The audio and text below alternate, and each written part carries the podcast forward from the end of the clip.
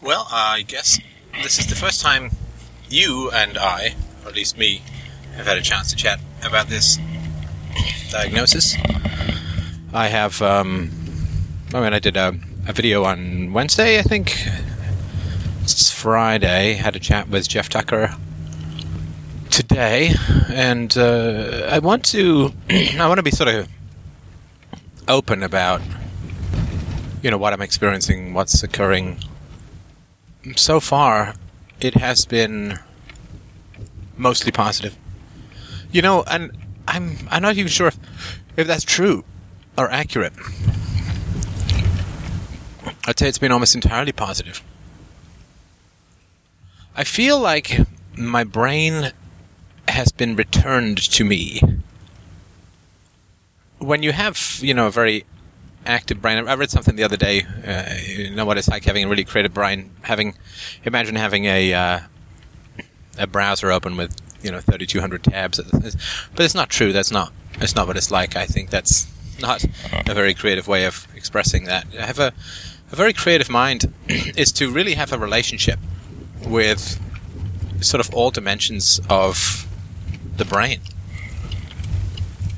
the brain is for me at least is not something that i can drive you know like the the ego the i why is it the ego is not master in its own house was something that i really didn't like at all in the past that uh, Freud said. I really didn't like that perspective at all because it felt it felt like there was sort of no will, no choice, no. Line. But for me, it's always been like perpetual surfing. You know, the wave never quite crescendos, the wave never diminishes, and there's always adjustments and angles, and you're riding what is occurring for you. You know, when I sit down to do a podcast, I don't have a lot of notes. I, I have a few ideas, and I try to to meet the creativity as it arises within me, and to attempt to shape and fashion it in some way that is hopefully useful and comprehensible to other people but it's not me willing the podcast. It's not me willing the conversation. It's not me willing the response. It is, and you can hear this, of course, in the tangents and the, the sides and so on, that there is mm, a cacophony is an unkind way of putting it. It's not because it's not, you know, it's not screechy. It's not confusing or destructive that way. But it is not it's not an ego based activity. It's not an I based activity. I mean, I guess the closest thing I could think of is something like songwriting. You know, like every songwriter when they sit down, I mean, they want to write Bohemian Rhapsody. You know, they want to write Moonlight Sonata. They want to write a fugue in D minor. Like whatever they they want to write some great song. And I remember the guy played Radar O'Reilly. He wrote like hundreds and hundreds of songs. Probably no one's ever heard of any of them or Angela Bassett playing Tina Turner, talking to Ike Turner. You know, these songs all sound the same. Songwriting is not an ego-based activity. Otherwise, it wouldn't take Train like half a decade or more, probably, between hits. But you try to shape the creativity that you you have that is arising within you, and there is an odd kind of there's an odd kind of insecurity, you know, in being really utterly dependent upon an aspect of yourself that you have no control over. I mean, John Cleese said, I think that, you know, and he got this from somewhere else, that artists have like 15 years of creativity in their heads.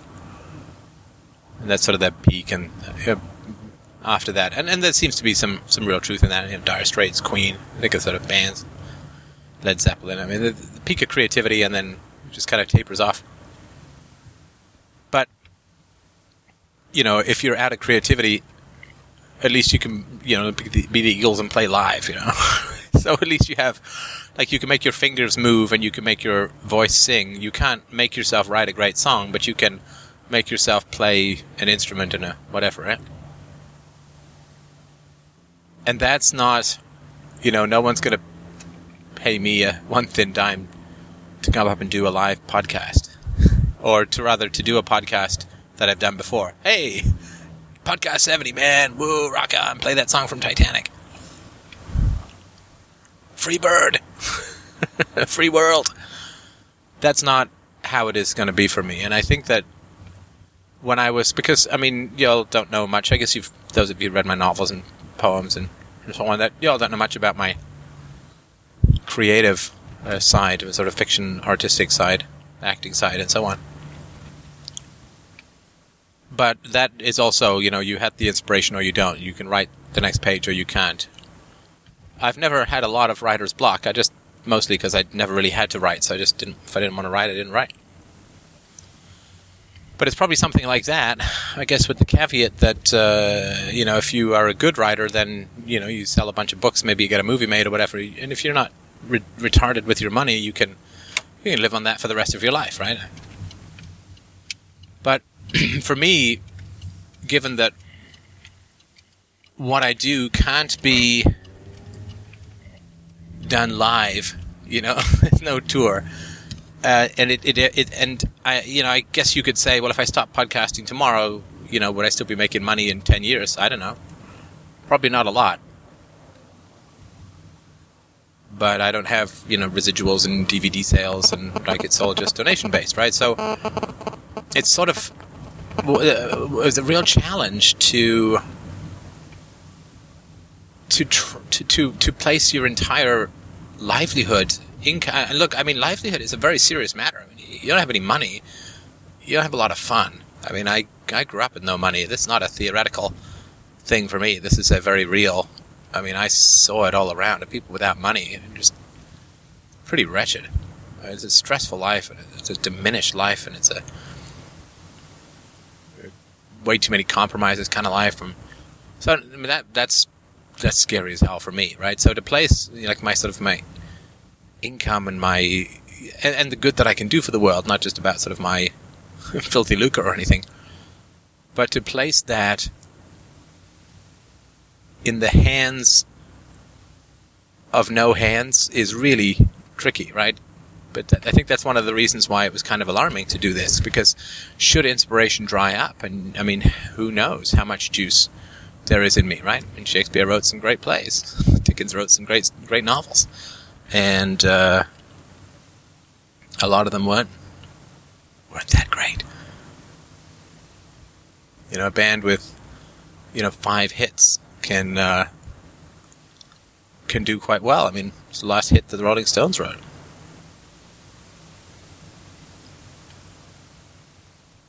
But they again they get record deals so that they can do movies, residuals, concert tours, and merchandise. I mean, they, they, they don't have to, right? They've sort of hit that sweet spot and so on. But it's not quite the same in sort of the realm that I uh, work in. I mean, podcasting is not uh, not stadium filling. What's that old joke? Um, Drew Drew Carey had these uh, "my dick is so big" jokes. My dick is so big it only plays stadiums. But that's not how it works, right? In in the realm of of you know internet media podcasting stuff, right? I mean, you to a large degree, you kind of eat what you kill, right? So, look, if I go to that well, right, and the well is dry, then that's it for the lovely, delightful Steph Butt. And uh, that's, uh, I don't know if you've ever put your faith in God, let uh, let podcast take the wheel. That is a that is a challenge, and you know the faith in God thing is you know, God will provide, well, creativity will occur. That's not always the easiest thing to, to trust in. And I suppose, I mean, the reason that I'm talking about all of this is that since my cancer diagnosis, that has, has gone. Like any, any of that anxiety around pr- producing, um, creating, uh, that's gone. You know, why? I guess because I have material now, baby. I have the grim, gaping jaw more of white breath death. And therefore, uh, I suppose, not, you know, imminent, but, you know, it's certainly uh, in the air tonight. And uh, so I think that's that's very interesting to me. That that sort of relaxing into cancer, as I've talked about before, is really important. And that's been really quite a quite a gift. This is all provided. I find myself uh, laughing more spontaneously. Again, I mean, I tell you, I don't know what what to make of it. One of the most. I, have got to say, it, it, it is fundamentally about the most surprising thing that has ever occurred to me in my life. You know, the uncorked happiness of grim disease. It's it's inc- intensely humbling. It's intensely humbling. And I mean, I am buoyed up, of course, as I said, as I said many times, not to make this overly dramatic, but the positive prognosis and so on. But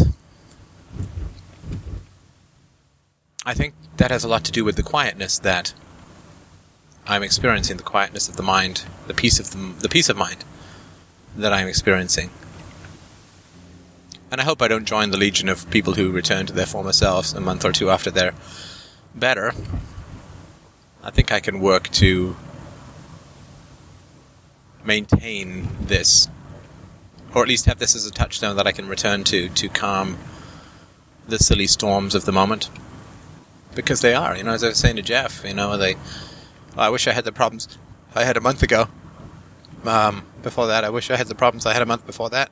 But on my very last dying day, I will wish for one more day of only problems.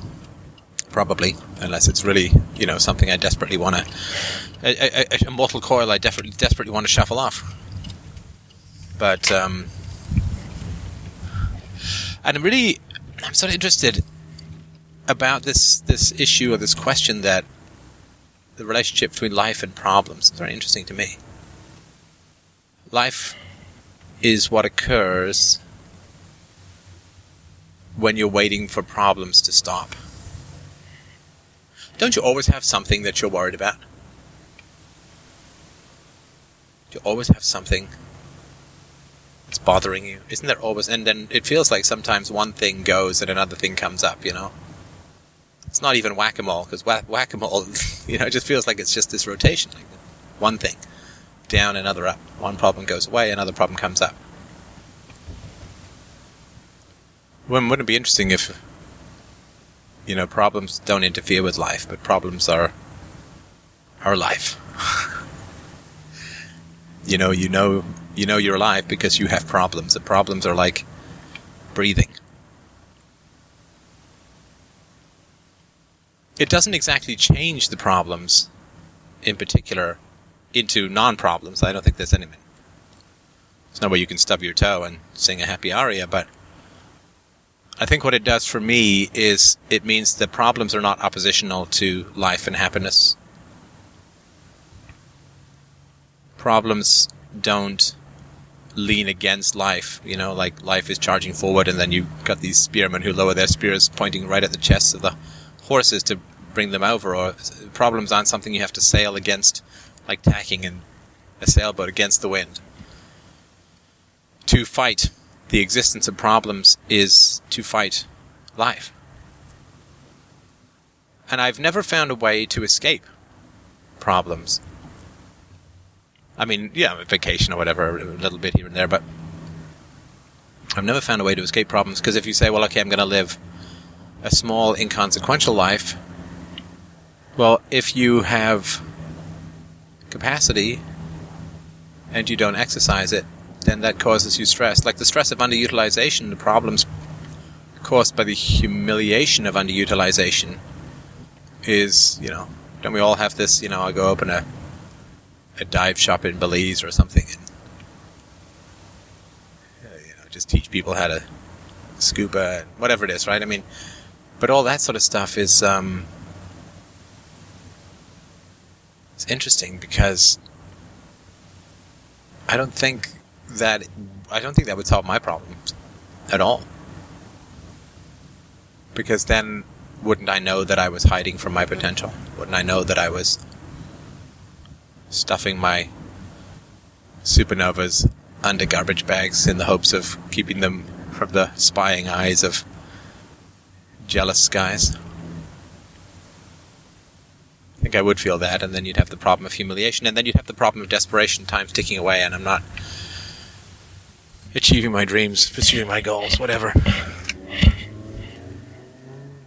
I think that would also then create problems. So, living smaller than you are will certainly eliminate some problems. I mean, if I was still in the business world, I'd be, you know, I'd have some problems in the business world, of course, right? But when you live any sort of public figure, particularly in the realm of morality, I mean, that's such a, a third rail of human culture that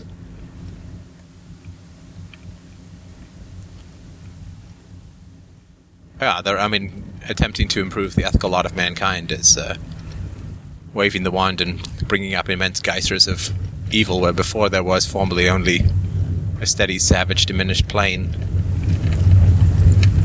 feasting on children for the most part. Right? I mean, be- you know, when people sort of finally got that having sex with kids wasn't a great idea, it created a category of moral evil that hitherto had not really existed. It had existed in the effects, but it did not exist in the premeditation. So I don't think that living a smaller life when you have the potential for greatness uh, years ago, I never watched the show very much. The show Mad About You with Paul Reiser and uh, Helen Hunt. There was a character who was a doctor. It was really hysterical wife. He was a doctor, and he decided to stop being a doctor and to go and see, you know, real America and, you know, be a busboy and climb, like be a logger or whatever it is. He was going to go. He's going to see the real America and gave up on his sort of medical thing. Uh, sort of an interesting plot line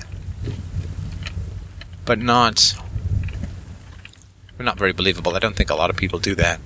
And isn't there that sense? Some people do, but I think for a lot of people that's not solving the problem of problems.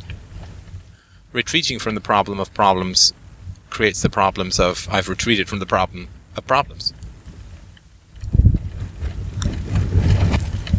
So, what if problems are not a deviation from life? What if problems are your life?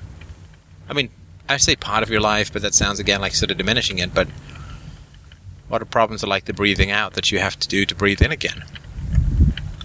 What if problems are the markers of achievement, right? Like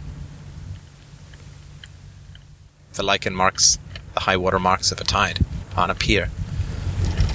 And that's, I mean, it's an interesting idea for me that this cancer that I was diagnosed with is interwoven in my life. It is not an interruption to my life. It is not a barrier to my life. It is interwoven in my life. And it too has something to instruct me in that quite possibly I could not learn any other way. A shot across the bows. A way to stop resisting. Because commercials, I mean, have so much to do with this, right? I mean, commercials and celebrity culture and so on you don't see a lot of problems in these people's lives. And so there's this idea that there's this Elysium world of Greek gods who can do all this amazing stuff and never really have any problems and so on. And commercials, of course, are constantly going along with that, as is, you know, things like sexiness and all that. So, yeah, I think it's interesting. And this is stuff that I've really had a chance to really chew over uh, in this process as trying to understand why it is such a relaxing thing to be in this place, why it clarifies. So I hope this helps. Again, let me know if this stuff is of interest to you. It certainly is of interest to me, but for those who may who have not or may not have experienced this stuff, it may not be that interesting. But let me know. Let me know. Stefan Molyneux, as usual. Hope you're doing well, my loves.